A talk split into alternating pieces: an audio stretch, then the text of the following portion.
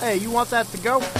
And now some takeouts on the news stories that we're following this week. We want you to stay on top of. The President Obama is facing new opposition uh, to his plan for limiting the size of banks. The opposition is coming from the European Union. Finance ministers in the EU have united against the so-called Volcker rule, which would prevent commercial banks from owning hedge funds and taking excessive risk. The shorthand for this is kind of too big to fail or letting the banks get entangled in too many financial instruments that got them in trouble in the first place.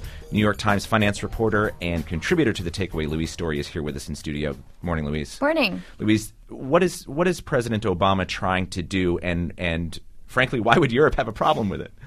So this is known as the Volcker the rule. Volcker rule. Yes, because you know the former head of the Federal Reserve um, has proposed it, Paul Volcker. But what it says is that banks that take deposits and make loans, those very activities that we want to preserve, those are the activities that called for us to rescue banks.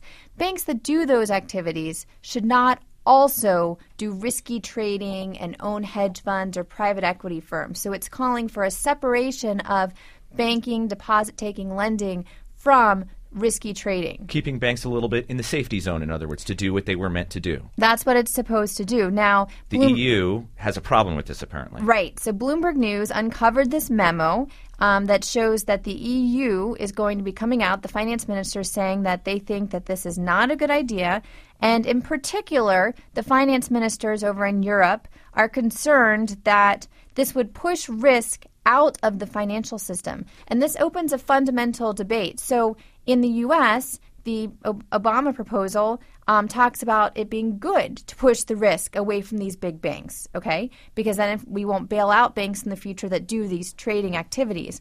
But then in Europe, they're saying, well, we need to keep the risk in the system because that's what, well, but that's what we monitor. That's what we can control. Mm-hmm. That's what we can handle. And the fear is that if you push things out of the system, they're in the shadows, you don't really know what's going on, and they may cause even greater risk. So it's, it's a fundamental debate over this. I, I can envision analysts down on Wall Street uh, at the firms that you cover sort of secretly saying, yes, go EU. Yeah. Standing up for them They- at, they- at a time when maybe they can't because they're not popular enough to stand up against the Volcker rule. They may be rooting for that. You know, also today, um, Henry Paulson, the former Treasury Secretary, has an opinion piece in the Times where he talks about how important it is that we pass uh, financial reform. And, you know, Paulson is the former CEO of Goldman, so he has both the government perspective and the banking perspective. But he said we've got to pass the financial reform.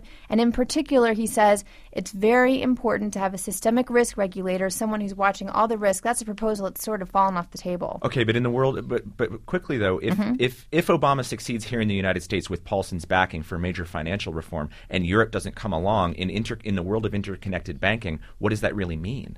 Well, the EU will do their own version, of course.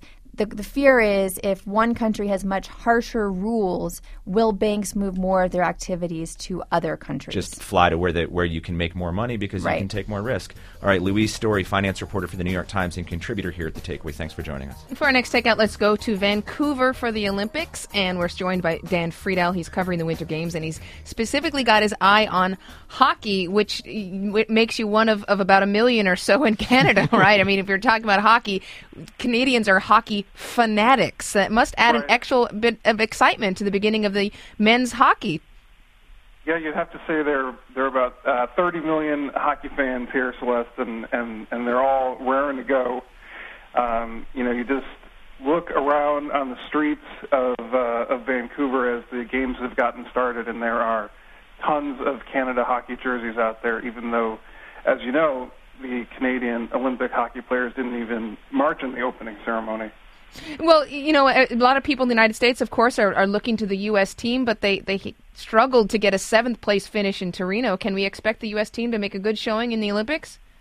Well, Brian Burke, who is the kind of bombastic figurehead of a general manager for the USA team, has made it clear that he looked for a team this year that uh, I wouldn't say was bereft of all stars, but was kind of uh, filled with a new breed of player. And the idea is that uh, he wanted to have guys who didn't mind being the brick and mortar, so that the team might be a little bit uh, tougher and grittier and uh, wasn't looking just for all the glory that they were willing to do the hard work. And uh, you know, the team is clearly not a favorite um, because you've got such a star-studded group of teams from countries like Canada and Russia and Sweden.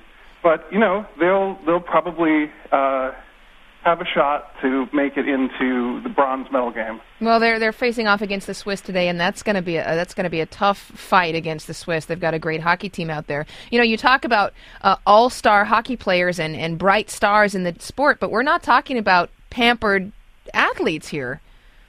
Well, uh, just uh, hours ago, when I was uh, coming back from a from a hard day of work yesterday, I was on the SkyTrain, which is what they call the the metro or subway here in Vancouver, with uh, three of the players from the Slovakian hockey team. I mean, this is like uh, Brooklyn Dodgers in the uh, the 20s and 30s, where you're riding the streetcar with the guys who you're about to go see in you know 30,000, 40,000 seat stadium. Pro athletes um, on public transportation.